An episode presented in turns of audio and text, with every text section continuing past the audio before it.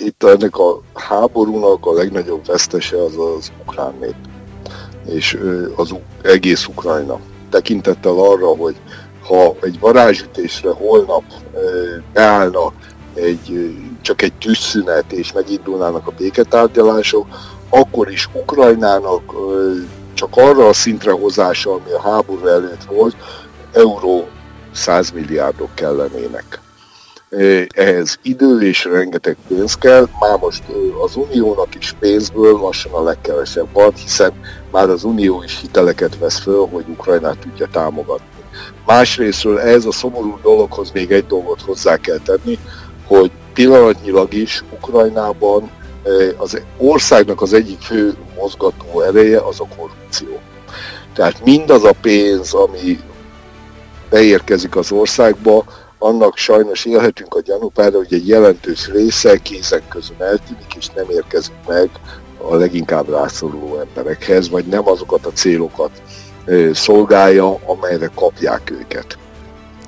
Üdvözlöm Önöket, ez a Hetek Originals podcastok a legizgalmasabb aktuális események hátteréről. Morvai Péter szerkesztő vagyok, és mai témánk az ukrán-orosz háború előttünk álló időszaka, a lehetséges fordulópontok a konfliktusban.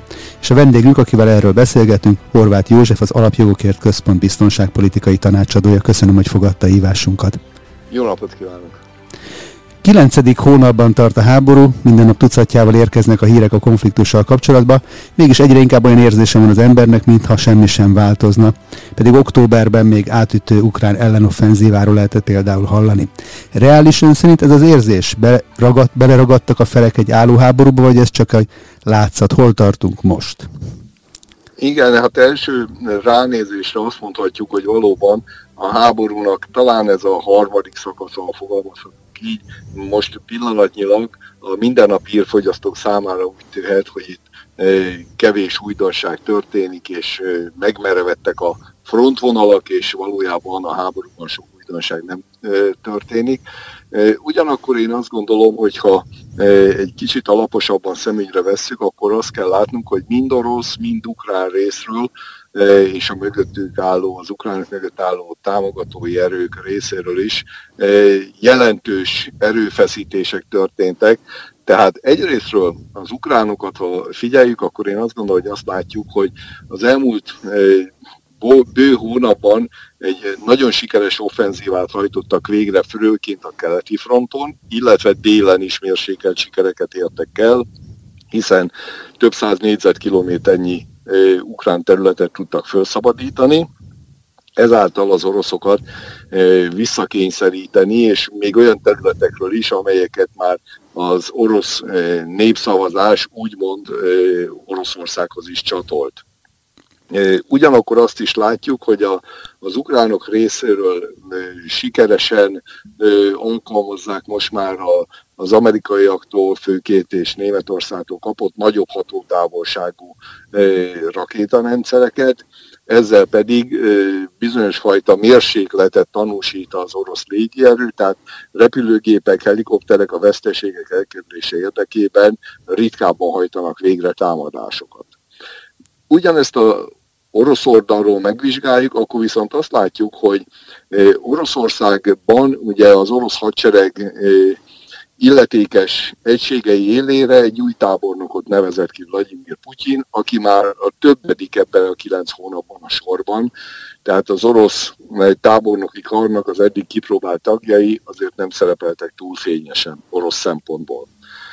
Az új vezető, akit Armageddon tábornok néven ismernek, ugye ő már Szíriában is, hogy úgy mondjam, bizonyított, hogy egyrészt kíméletlen harcmudarával, másrészt pedig a szakmai hozzáértésével, hogy abban reménykedik az orosz politikai elit, hogy ő majd sikeresen új irányt ad ennek a jelenlegi folyamatnak, és ennek az első eredményeit látjuk, ha megnézzük azt, hogy Oroszország új célpontokat választott, és megkezdték intenzíven az ukrán hátországban az energetikai rendszereknek a szétbombázását, nagy hatótávolságú precíziós rakétákkal, főként az elektromos hálózatnak a transformátor állomásait, központjait igyekeznek megsemmisíteni vagy megrongálni, hogy ezáltal Ukrajnát, az ukrán hátországot úgy indítsák a télnek, hogy akadozó áramellátás, ebből kifolyólag pedig, ami mindezzel együtt jár a víztől, a fűtésen át, az informatikai rendszerek működéséig, egy sokkal nehezebb helyzet várja a tél az ukrán lakosságot, és ezáltal a hadsereget is. Másrésztről még egy dolog, ami figyelemre méltó, hogy az oroszok által végrehajtott részleges mozgósítás eredményeként abból a 330 ezer behívottból az orosz hadügyminiszter Sojgu bejelentése szerint közel 90 ezer katona megérkezett a frontra. Tehát úgy tűnik pillanatnyilag, hogy ez a befagyott helyzetben az oroszok erőgyűjtésre használják ki az időt, illetve az ukrán hátország gyengítésére, az ukránok pedig igyekeznek stabilizálni az eddig elért eredményeiket. Mindenképpen a térre, meg a télnek a civil lakosságra gyakorolt hatására térjünk még vissza. De előtte egy olyan kérdésem lenne, hogy nyilván ön biztonságpolitikai szakértőként nyilván sokkal intenzívebben és mélyebben követi az eseményeket, mint egy érdeklődő, de laikus hírfogyasztó. Mit tanácsolna, hogyan érdemes eligazodni a hírek között? Az eddigi tapasztalatok alapján milyen forrásokra érdemes tényleg odafigyelni? Hol kell mondjuk gyököt vonni abból, amit olvasunk vagy hallunk, és miből lehet felismerni mondjuk a nettó propagandát? A szerkesztő úr, ebből a szempontból van egy rossz hírem. Tehát mind a két oldal él azzal az eszközzel, ami rendelkezésre áll, amit úgy hívunk, hogy dezinformációs háború, hibrid háború. Tehát mind a két fél torzítja az eseményeket, mind a két fél igyekszik a másik oldalt lejáratni, gyengének bemutatni, rossz színben feltüntetni, bűncselekményekkel megvádolni. Tehát ebből a szempontból, ha egyszerűen hírfogyasztóként nézzük, akkor nagyon nehéz eligazodnunk. Ebből ez a rossz hír. Másik oldalról viszont én azt gondolom, hogy ha kritikus szemmel olvassuk, és igyekszünk mind a két oldal álláspontját adott esetben ugyanarról a frontvonalról, ugyanarról a napi eseményekről elolvasni, akkor a sorok között olvasva azért eh, időről időre el tudunk igazodni. Az elmúlt napok eseményeit, ha nézzük például. Az ukrán katonai vezetés az elmúlt napokban Herson környékén történteket úgy kommunikálja, hogy lépésről lépésre haladunk előre.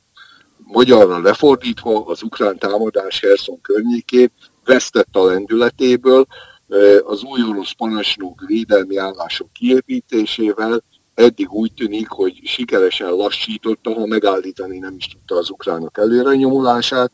Tehát ebből a szempontból ezt csak azért hoztam példaként, hogy lássuk azt, hogy nagyon nehéz eligazodnunk ezek közt a hírek között, és tegyünk még egyet hozzá, hogy a közösségi médiában ott is megjelennek olyan hírek, információk, amelyek úgy tűnik például, mintha a frontvonalról érkeznének.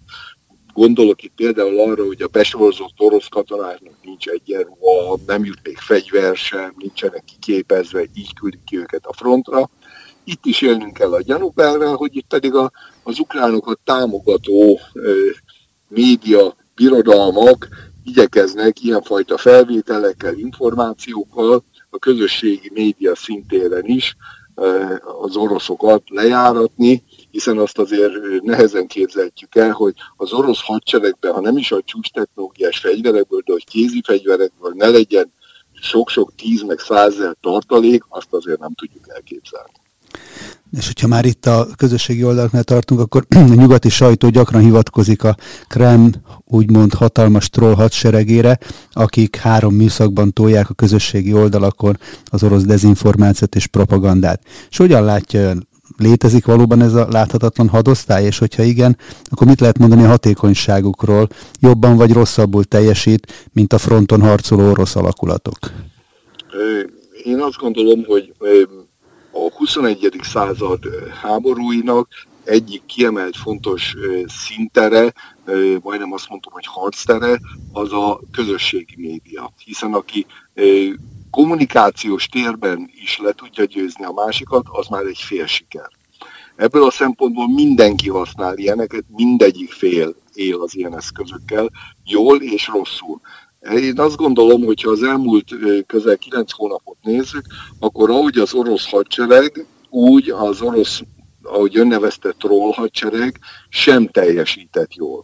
Tehát kiderült az, hogy a király sok esetben mesztelen, hiszen amilyen félelmetesnek gondoltuk sokan az orosz hadsereget, ehhez képest kiderül, hogy egy csomó problémával, belső nehézséggel küzdenek, és a, a dezinformációs csapataik is sokkal kevésbé voltak kreatívak, sokkal kevésbé voltak kezdeményezőek, ezzel szemben az ukránok oldalán lévő erők, amelyek nyilvánvaló, hogy egy nemzetközi támogatással is meg vannak erősítve, azok sokkal hatékonyabbak voltak, és sokkal inkább tudták ezen a információs frontvonalon is a kezdeményezést az első perctől kezdve átvenni, és az ukránok oldalára állítani. Amit nyilván meg is könnyít az a tény, hogy Ukrajna megtámadott fél. Az ukrán lakosság, az ukrán állam ellen indult ez a támadás, innentől kezdve sokkal egyszerűbb szimpátiát, együttérzést kezd,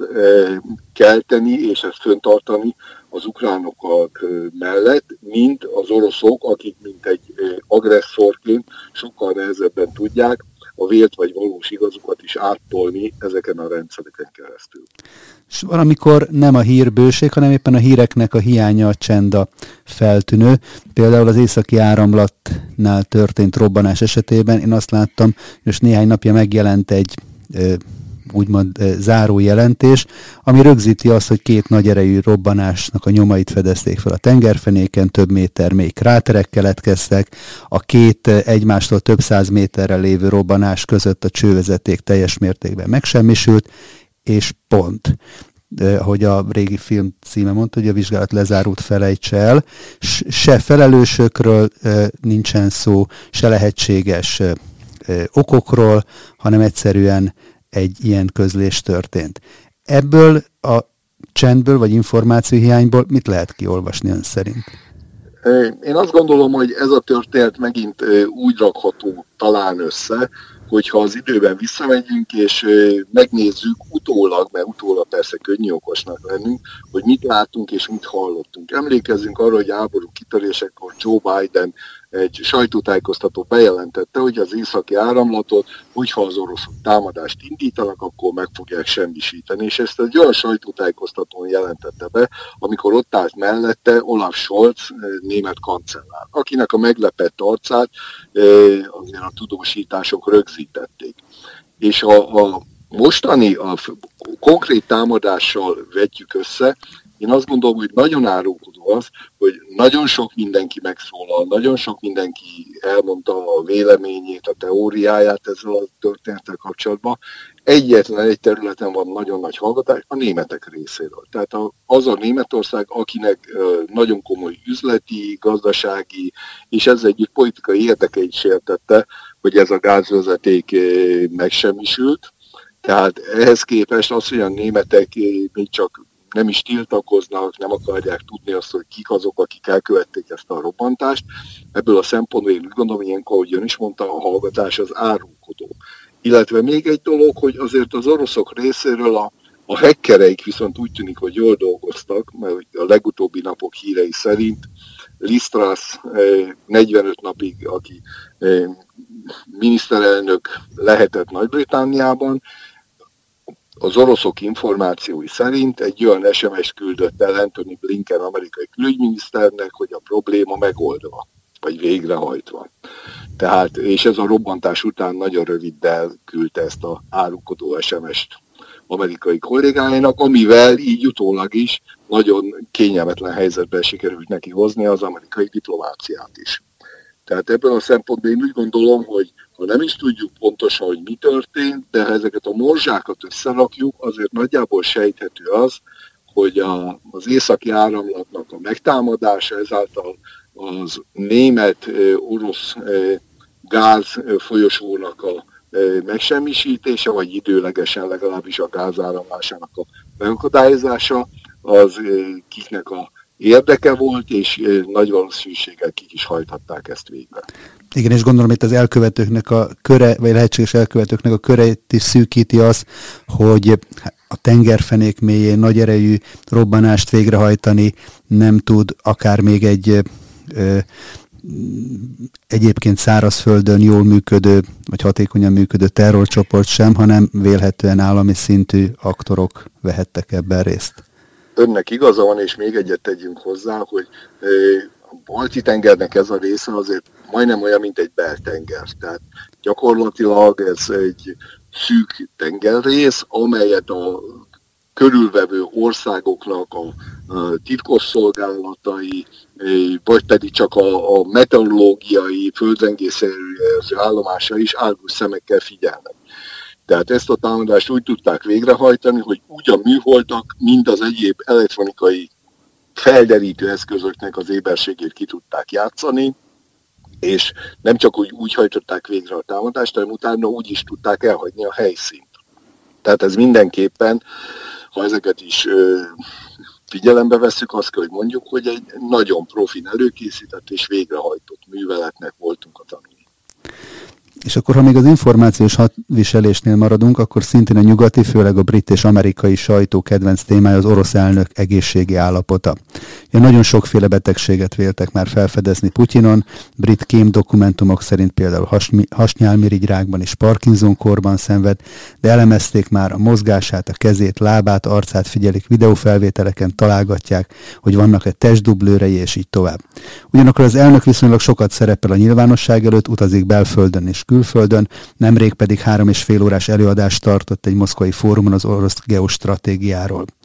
Vannak-e tényleg gyanúra okó, okot adó jelek Putyin megjelenésében és viselkedésében, vagy az egészet szintén ennek a dezinformációs hadviselés részének kell tekinteni? Ha most nem egy szörnyű, tragikus háború közepén lennénk, és a határaink mellett zajlanak, akkor azt mondaná az ember, hogy ez egy jól megkomponált vígjátéki elemek, amelyeket a egyébként nagy hírű és nagy múltra visszatekintő brit szolgálattól látunk és hallunk. Ezeket azért én azt gondolom, hogy nem szabad komolyabban venni, mintha egy akciófilmnek a forgatókönyvét néznénk vagy látnánk. Én azt látom, és nem vagyok sem pszichológus, sem orvos, hogy Putyin elnök különösebben komoly betegségben látható módon nem szenved, nem feledékeny, nem remeg, konzekvensen beszél, bírja, ahogy én is mondtam, a fizikai terhelés nagy nyilvánosság előtt is. 70 éves korához képest én gondolom, hogy az egészségi állapota az az átlagot meghaladó. Másrésztről, ha a kommunikációját nézzük, akkor én azt gondolom, hogy ha az utolsó egy évet nézzük, akkor az orosz elnök kommunikációja nem változott, és konzekvens bizonyos kérdésekben elég határozottan fejti ki a véleményét is. Nyilvánvaló, hogy egy ilyen kilenc hónap, ami egyébként egy ilyen háborús helyzetben az orosz belpolitikában is hatással van az elnök népszerűségére, megviseli az orosz elnököt, de ennek jól látható élei nincsenek, ezért én úgy gondolom, hogy ez mind-mind, amit a elsőt, meg már gyakorlatilag az elmúlt kilenc hónapban háromszor meg is halt Putyin elnök a hírek szerint, ez mind-mind ennek a dezinformációs műveleteknek a részei. Igen, tehát hozzátetjük, nem csak elhunyt, hanem közben meg is bukott többször. Igen, meg is pucsolták. És meg is pucsolták már. Az érdekes ugyanakkor, ez csak így zárójelben, hogy az, az a nyugati sajt, amelyik ilyen érdeklődést tanúsít napi szinten az orosz elnök állapota iránt, az ugyanakkor mélyen megsértődik, hogyha kérdéseket tesznek föl az amerikai elnök nyilvános szereplései és abból levonható esetleges következtetések kapcsán.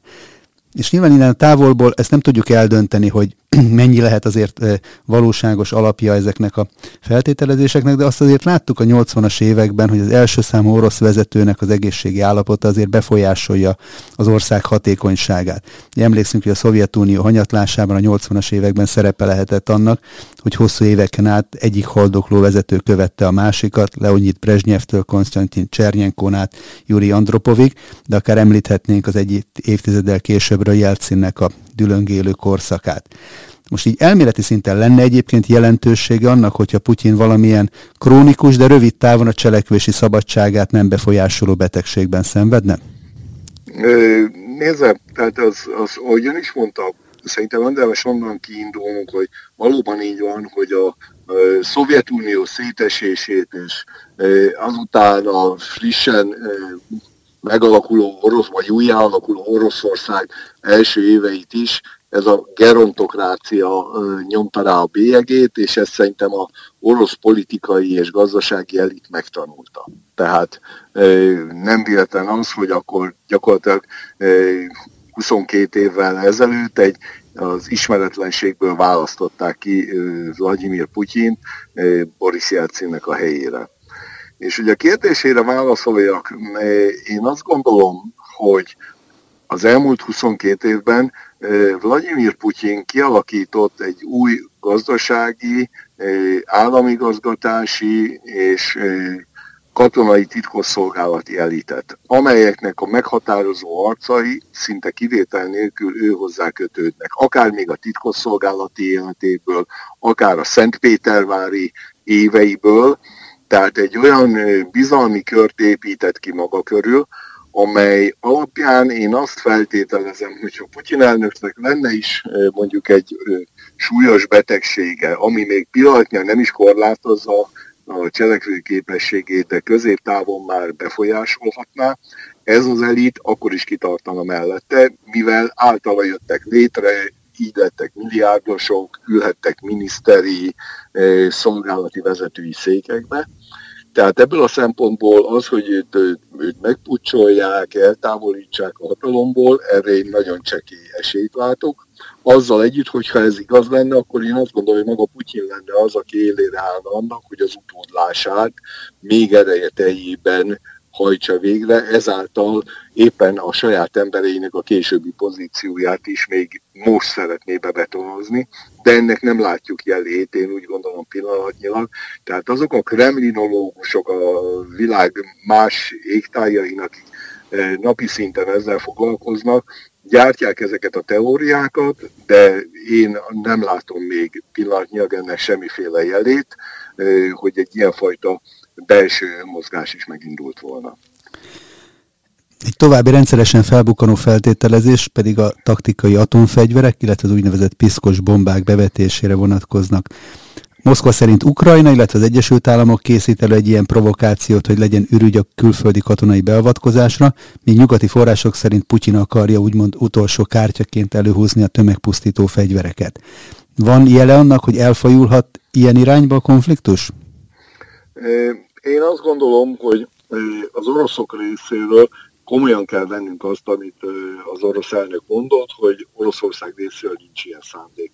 Én nem látom azt, hogy pillanatnyilag még, hogyha katonailag nem is úgy alakulnak pillanatnyilag az események, ahogy azt mondjuk az oroszok optimista forgatókönyveiben megírták, ennek ellenére én azt gondolom, hogy a számok azok makacs dolgok, tehát középtávon, hogyha ezben a háborúban az ukránoknak, és itt fordítok egyet a történetet, tehát nyilvánvaló, hogy az ukránoknak az elsődleges érdeke az, hogy kiszélesítsék ezt a konfliktust, és több országot is maguk mellé tudjanak úgy állítani, hogy ne csak pénzzel, ne csak fegyverrel, ne csak egyéb támogatásokkal segítsék őket, hanem adott esetben konkrét katonai erővel is, hiszen azért az ukrán katonai vezetés szerintem nagyon pontosan tisztában van azzal, hogy minél inkább elhúzódik ez a háború, annál inkább Ukrajnának elfogynak az erői. Tehát hiába kap pénzt,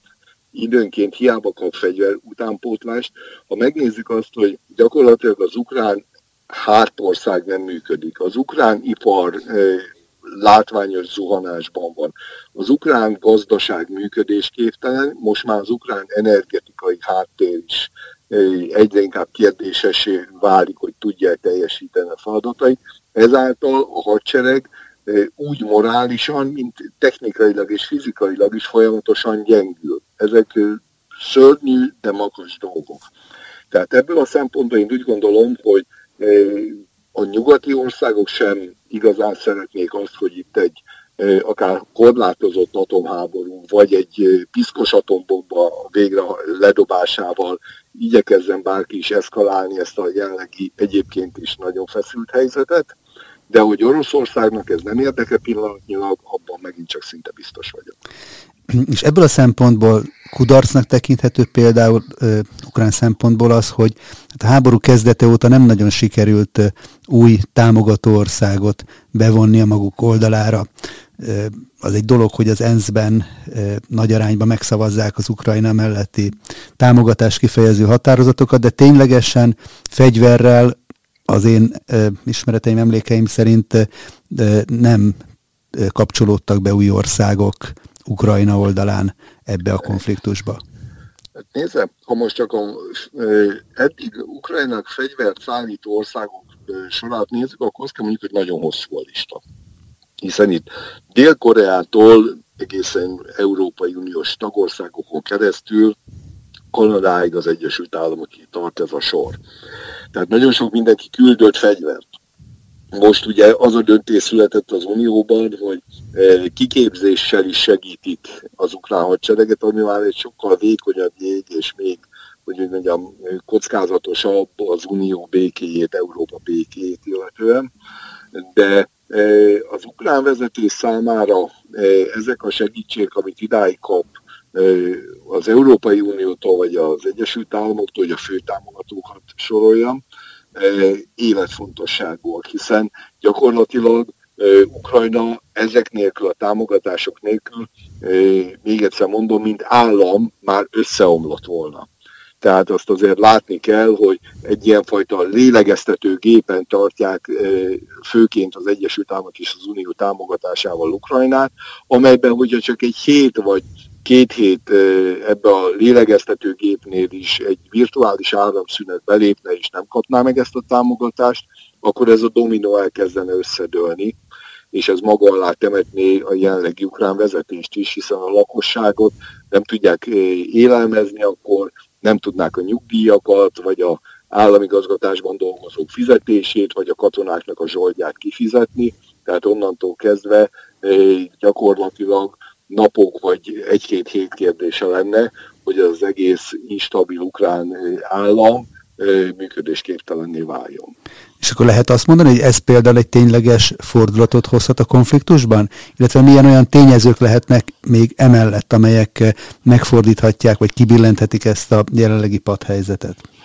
Hát igen, egyrésztről ami kibillentheti az az, hogy meddig kapja Ukrajna a egyre nagyobb igényeinek megfelelő támogatást, hiszen ezelőtt két hónappal még Zelenszky elnök arról beszélt, hogy havi 5 milliárdra van szüksége Ukrajnának, most már azt mondja, hogy 8-9 milliárd dollárra van szüksége havonta, tehát hogyha e, ezt nem kapják meg, akkor onnantól kezdve e, gyakorlatilag visszafordíthatatlanná válnának a folyamatok. Másrésztről katonailag e, én azt látom, hogyha megnézzük a jelenlegi helyzetet, akkor a tél ebből a szempontból is egy választóvíz lehet, hiszen az ukrán hadsereg számára, hogyha egy kemény tél áll be, ami azon a vidéken nem ritkaság, akkor az egyrésztről az oroszok majmára hajthatja a vizet, hiszen a fagyott talajon a nehéz páncélozott járművek, harckocsik újra tudnak mozogni, egy offenzívába tudnak átmenni, kiérkezik a frontra az újonnan behívott és kiképzett erőknek egy még nagyobb létszáma. Tehát ez a két tényező most pillanatnyilag a következő hónapokban Ukrajna számára fokozott nehézségeket okozni. Ön utalt már rá, hogy az orosz erők ugye folyamatosan támadják az ukrán energetikai rendszereket, 30-40 százalékát talán meg is semmisítették már. 12 órás vagy még hosszabb napi rendszerességű áramszünetek vannak Kijevben és más városokban is.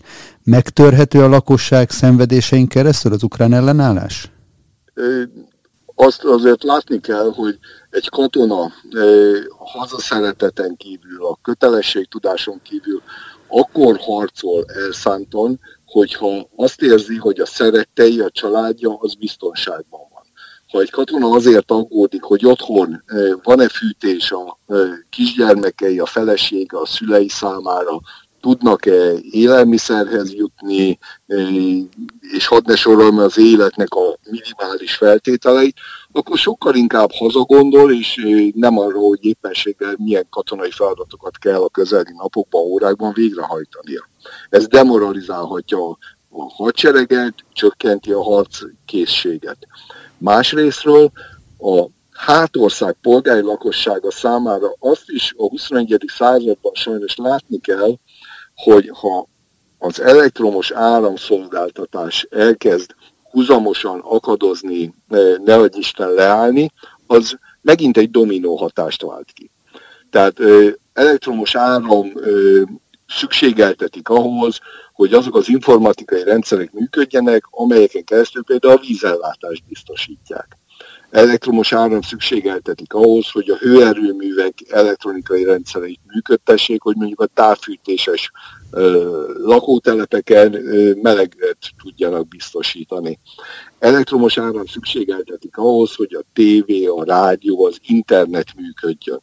Tehát magyarul az élet alapfeltételeit kezdi ki és ássa alá, hogyha az emberek nem jutnak elektromos áramhoz. Tehát nem véletlenül hogy az oroszok ezeket a pontokat támadják.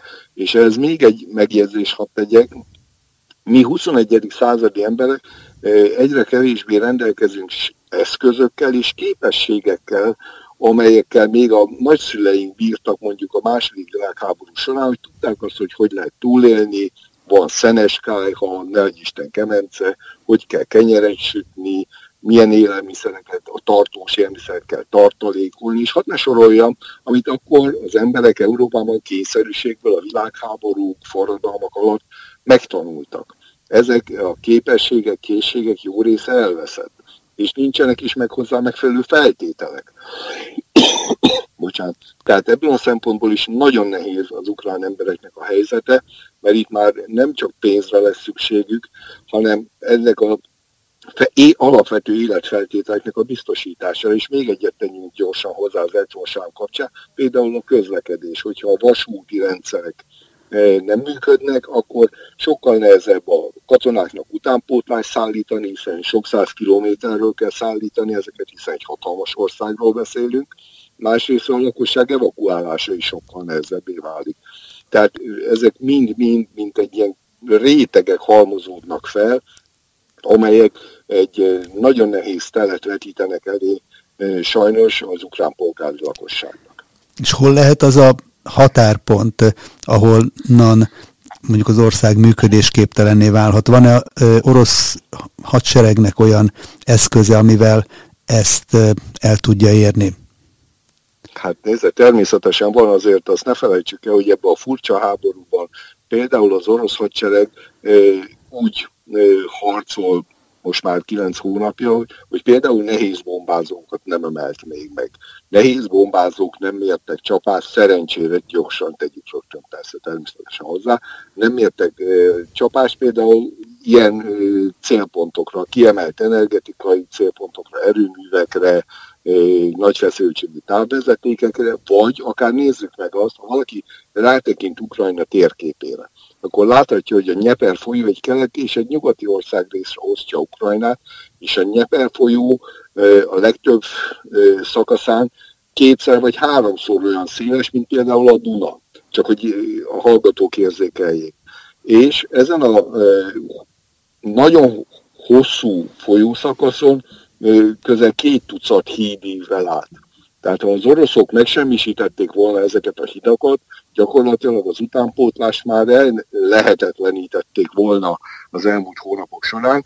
Eddig az orosz vezetés nyilvánvalóan, hogy politikai jogokból döntött úgy, hogy ezeket a hadsereggel még nem támadják. Mert ha ez megtörtént volna, már régen katasztrofális helyzetben lenne a keleti ország rész egész Ukrajnának. És hogyha Ukrajnát nézzük, hogy egy dolog fegyvert hogy külföldről fegyvereket kapnak, és fegyvereket szállítanak nekik, de például az ilyen infrastruktúrális károk és csapások, amelyek érik az országot, ezekre van lehetőség, hogy külföldről segítséget kapjanak? Hát nézze, elméletileg van lehetőség. Tehát az, hogy mondjuk a elektromos távvezetékeket, transformátorállomásokat, vagy elektromos például vízerőműveket amelyek megsérülnek a légitámadások során, természetesen újjá lehet építeni, ki lehet javítani, új vezetékeket lehet kihúzni, pótolni lehet ezeket egy bizonyos pontig. Hiszen itt megint az időtényező, ami nagyon fontossá válik, tehát az, hogy például ilyen elektronikai, elektromos rendszereket segélyként kapjon Ukrajna, ahhoz lehet, hogy a kiszállításához, még akkor is, hogyha csak Európáról beszélünk, több hétre van szükség. Már pedig itt az ukrán embereknek télen nincs több hete. És hogyha ezek a támadások továbbra is ilyen intenzitással folynak ezek ellen a célpontok ellen, gyakorlatilag olyan mértékű lesz a sérülések, amikor már nincsen eszköz egyrészt a helyettesítésére, kiváltására, tehát hogyha egy transformátor megsemmisül, akkor mondjuk néhány vezetéken meg lehet kerülni.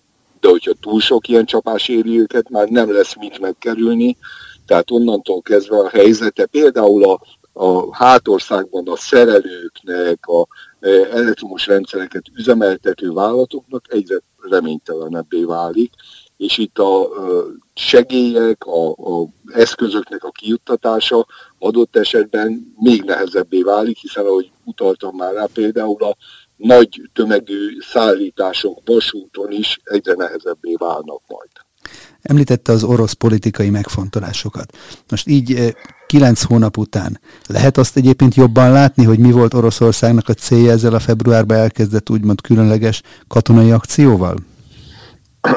Én azt gondolom, hogy ebből a szempontból érdemes az elmúlt bő egy évnek a Putyin elnöki beszédeit visszahallgatni és azt elemezni.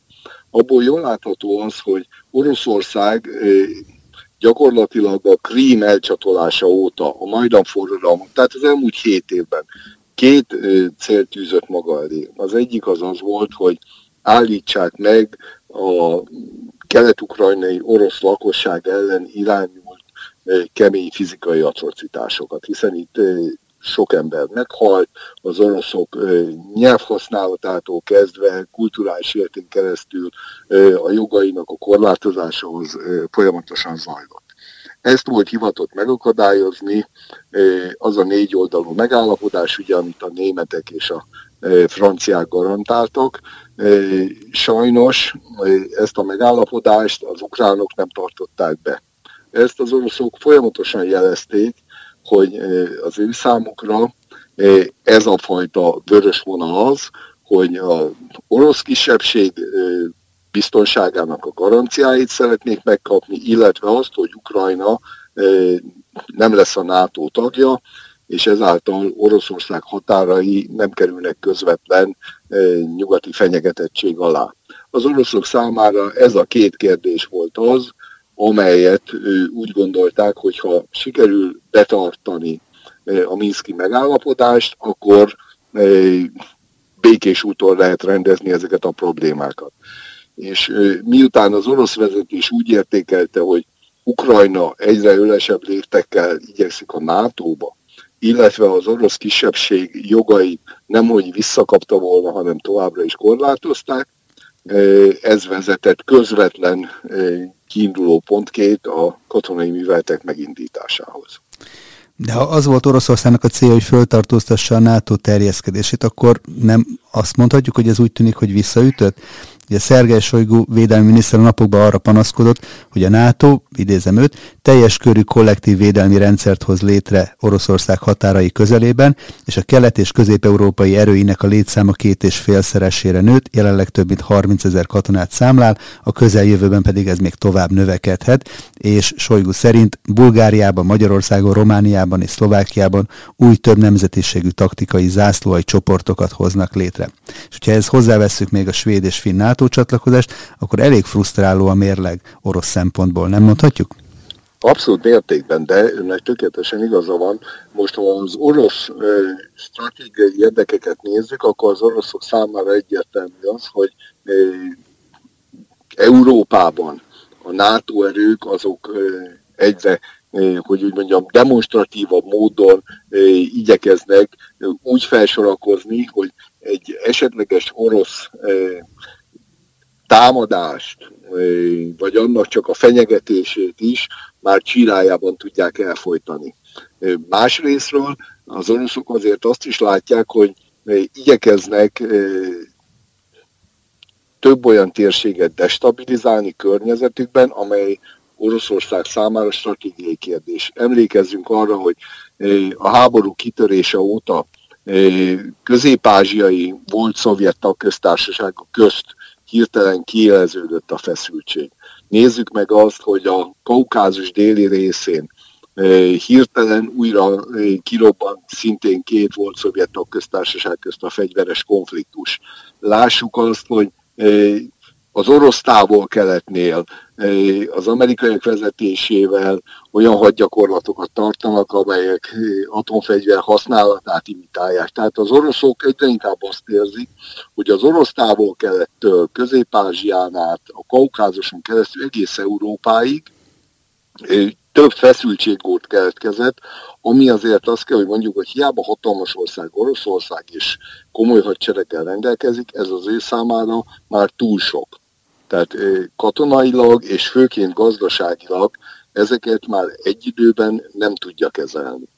Tehát ebből a szempontból nyilvánvaló, hogy az oroszok számára kulcsfontosságú kérdés az, hogy ezeket a csirájában kirobbant feszültségeket minél hamarabb és minél gyorsabban lezárják, különben egy többfrontos küzdelemre, még ha nem is a szó igazi értelmében, hanem csak diplomáciai és katonai jelenlétüket illetően többfrontos küzdelembe kényszerülnek, amihez azért a gazdasági erejük azért korlátozottan van biztosítva.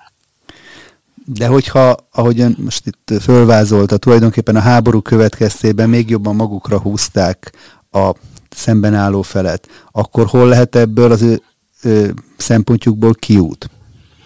Én azt gondolom, hogy közben azért azt is látnunk kell, hogy zajlik egy, ha úgy nevezzük egyrésztről, hogy a világ újra felosztása, vagy, vagy éppenséggel az eddigi szövetségi struktúránknak a repedezése és új szövetségi rendszereknek a kialakulása. Hiszen ennek a konfliktusnak, hogy úgy mondjam, az eredményeképpen azért Oroszország a gazdasági fordulatot hajtott végre, hiszen energetikai nyersanyag bázisait illetően, energiakészleteit illetően új piacokat keresett és talált. Tehát Ázsia felé fordult Oroszország, magyarul döntő részében Kína és India felé. Kína és India ezt, hogy mondjam, örömmel veszi, hiszen olcsó energiához, olcsó nyersanyagokhoz jut Oroszországon keresztül, amely további gazdasági fejlődésüket még inkább segíti. Tehát ebből a szempontból én úgy gondolom, hogy az, amit most a, egy proxy háborúként látunk Oroszország és Ukrajna között, ennek többek között az is eredménye, hogy a kínaiak ezt csendben figyelik, és igyekeznek ebből tanulni és okulni, de közben éppen Tájván kapcsán, amit az Egyesült Államok furcsa módon számomra nehezen értelmezhetően az elmúlt hónapokban szintén elkezdtek kiélezni ezt az alvó konfliktust. A kínaiak számára is ez egyfajta üzenet volt, és ezt a két szomszédos országot, amelyek sok szempontból riválisai voltak egymásnak az elmúlt jó néhány száz évben, most ez a politika egymáshoz sodorja őket, és egymás partnerei teszi őket. De akkor ebből is az látszik, hogy magának ennek az ukrán-orosz konfliktusnak van geopolitikai hatása, átrendeződéseket indít el, és van egy olyan olvasata is a háborúnak, hogy valójában itt világrendek háborúja zajlik Ukrajnában, ahol Amerika és Oroszország is a saját globális státuszát szeretné erősíteni. És akkor mit lehet mondani, elmozdította az eddig eltelt idő bármilyen irányba is a korábbi globális erőviszonyokat? Ha nem is elmozdította, de ezt a változást felgyorsítja. Tehát én azt gondolom, hogy úgy Kína számára is nyilvánvalóvá vált, hogy ha komolyan gondolja azt, hogy a gazdasági hatalmán túlmenően most már világpolitikai játékosként kíván gyakorlatilag kihívóként megjelenni, amit az Egyesült Államok vezetése néven is nevez, hogy számukra a legnagyobb kihívása a közeljövőben az Kína. Ehhez képest Oroszországot, akiről azért azt ne felejtsük el, hogy hiába egy hatalmas ország, hihetetlen nyersanyagkincsekkel és egy atom nagyhatalomról beszélünk, azért a össznemzeti terméke az mondjuk egy tizede az Egyesült Államokénak. Tehát azért itt egy nagyságrendi különbség van a két ország között.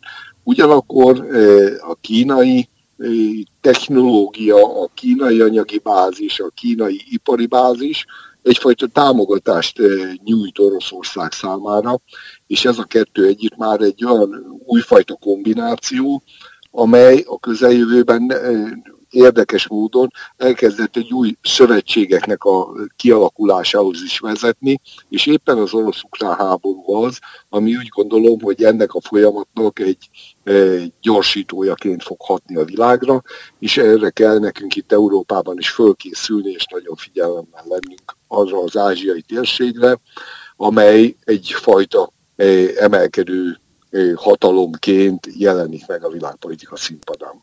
És akkor nézzük meg akkor talán a lehetséges kimeneteleket és, és kiutakat, hiszen ez előbb-utóbb minden háború a történelmi tapasztalatok alapján véget ért.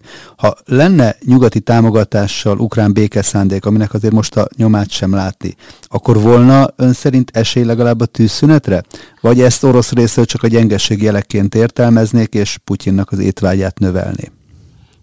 Én azt gondolom, hogy az oroszoknak éppen azért, amit idáig beszéltünk, hogy azért szembesülnek azzal, hogy számos olyan konfliktus alakult ki a határaik mentén, ami újabb kockázatokként élnek meg és jelenik meg. Ezért én úgy gondolom, hogyha egy komoly és érdemi békeajánlattal állna elő a világ egyik vagy másik hatalma, azt az oroszok komolyan vennék. És mi lehetne Tehát... ebben a tárgyalási alap Oroszország számára, amit, amit elfogadhatna legalábbis kiinduló pontként? Igen, a legnagyobb kérdés az az, hogy Oroszország számára elfogadható lenne még egyszer a Minszki megállapodáshoz való visszatérés, vagy ezen már túl vagyunk. Attól tartok, hogy ezen már az idő túllépett. Tehát Oroszország most már nem elégedne meg azzal, hogy a Dombászi területek egyfajta autonómiát kapjanak Ukrajnán belül, hanem már az elcsatolás az ő számukra az egyetlen alternatíva a Krímfélszigettel együtt, hiszen Oroszország számára több száz éve ez a meleg-tengeri kikötő, ez egy stratégiai kérdés. Tehát ezt én úgy gondolom, az oroszok már nem akarják, vagy legalábbis harc nélkül nem fogják feladni. Ukrajna jelenlegi vezetése pedig ragaszkodik az országának a területi integritásának, a helyreállításához. Tehát innentől kezdve, hogy milyen kompromisszumot lehet ebben a kérdésben kötni, pillanatnyilag nehezen látom, annál is inkább, hogy ne felejtsük el, hogy még itt van Ukrajnának a Fekete-tengeri része, amely stratégiailag szintén egy nagyon-nagyon fontos terület, hiszen egyrészt most látjuk, hogy a ukrán élelmiszereknek a világpiacra juttatásában ez a tengeri kiárat stratégiai fontosságú, ugyanakkor az oroszok számára is még ez lehet egy katonai és politikai szempontból is egy cél, hogy a Fekete-tengeri partvidék irányába is folytassa a katonai műveleteit. Tehát összességében pillanatnyilag nem merném azt mondani, hogy nagyon erősek a béke, vagy akár csak a fegyverszünet felé is egyik fél részéről is az opciók, tehát ebből a szempontból én úgy gondolom, hogy pillanatnyilag még a fegyvereké lesz sajnálatos módon a következő hónapokban a döntő szerep. És melyek lehetnek azok a tényezők, amelyek a nyugati vezetőket ösztönözhetik a tárgyalásokra? Ugye szokták emlegetni az inflációt, meg az energiaválságot, de van-e esetleg ezek mellett más olyan tényező is, ami ebbe az irányba ösztönözheti őket?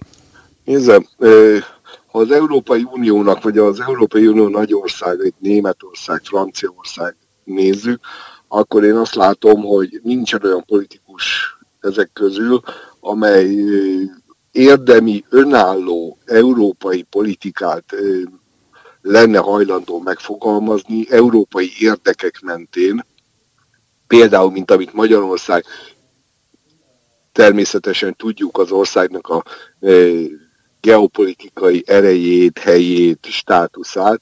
Tehát ezzel együtt, amit a magyar külpolitika folyamatosan sugároz a háború kitörése után, hogy béke kell és békés megoldás kell, és ez Európának ebben önálló lépéseket kellene tenni. Ehhez nincs meg a kellő politikai bátorság és bölcsesség az Európai Unió jellegi vezetői közül. Másrésztről én úgy gondolom, hogy azt is látni kell, hogy az Európai Unió politikai elitjének a döntő része elfogadja azt az amerikai primátust, amely kétségtelenül erősen jelen van, és az európai politikai életre is hatással van. Magyarán az Egyesült Államok döntésétől függ nagy részben az, hogy ebben a konfliktusban mi fog történni, és mikor ülnek a tárgyalóasztalhoz. Hozhat ebben változás például a jövő heti amerikai félidős választásnak az eredménye, hogyha az fordulatot hoz? Ez akkor hozhat változást, és lassú, fokozatos változást, hogyha a republikánusoknak sikerül a törvényhozásban többségbe kerülniük. Hiszen látjuk azt, hogy a jelenlegi elnöki adminisztráció már készül erre, hiszen az Egyesült Államok elnökének mindig vannak olyan költségvetési, hogy úgy mondjam, zsebei, amihez a kongresszusi jóváhagyás nélkül is hozzányúlhat. Tehát az ukránoknak a támogatása azért biztosított a következő időszakra is, látva a amerikaiaknak az elszántságát ebben a kérdésben, és azt is tegyük hozzá, hogy az még egy kérdés, hogy a republikánusok hogy látják ezt a háborút, és valójában lehetőségként élik meg, vagy pedig egy olyan problémaként, ami a, a, az Egyesült Államok lakossága számára is egyre nagyobb gondot és nehézséget okoz. Tehát ebből a szempontból azt nem gondolom, hogy mondjuk egy hét múlva a választások után gyakorlatilag egyik napról a másikra megváltozik az Egyesült Államoknak a politikája, de az, hogy lassú lépésekben a béke iránti erők azok egyre hatékonyabban hallatják a hangukat, arra nagy esélyt látok. És végső soron most így a beszélgetésnek a végén, hogyha egy picit előre tekintünk, így akár utopisztikusan, és akkor, akkor mit lehet azért sejteni? Mennyi lehet még ebben a háborúban, és mi marad utána? Lehet például arról beszélni, hogy háború után Ukrajna egy működőképes ország lesz, hogy mennyi időbe telhet az, amíg ezt a szintet újra elérheti? Nézem, és ebben érdemi változás addig nem is lesz, míg akár Ukrajnában a Unió, akár az Egyesült Államok úgy adja ezeket a pénzeket, hogy nem tudja nyomon követni ezeknek a támogatásoknak a sorsát és a hasznosulását. Tehát ebben is egy jelentős változást kellene végrehajtani, akkor, hogyha elérkeznénk már ahhoz, hogy uniós támogatással és Egyesült Államok támogatásával megindulna ez az újjáépítés. Mert ha nem így lesz, akkor gyakorlatilag egy lukas vörőrrel akarunk vizet vinni a sivatagba, aminek a hatékonysága az meglehetősen csekély lenne. Az elmúlt közel egy órában az ukrán-orosz háború előttünk álló időszakáról, lehetséges fordulópontokról beszélgetünk a konfliktusban Horváth József biztonságpolitika tanácsadóval. Nagyon köszönöm, hogy a rendelkezésünkre állt, és önöknek pedig köszönöm a figyelmüket. Köszönöm én is.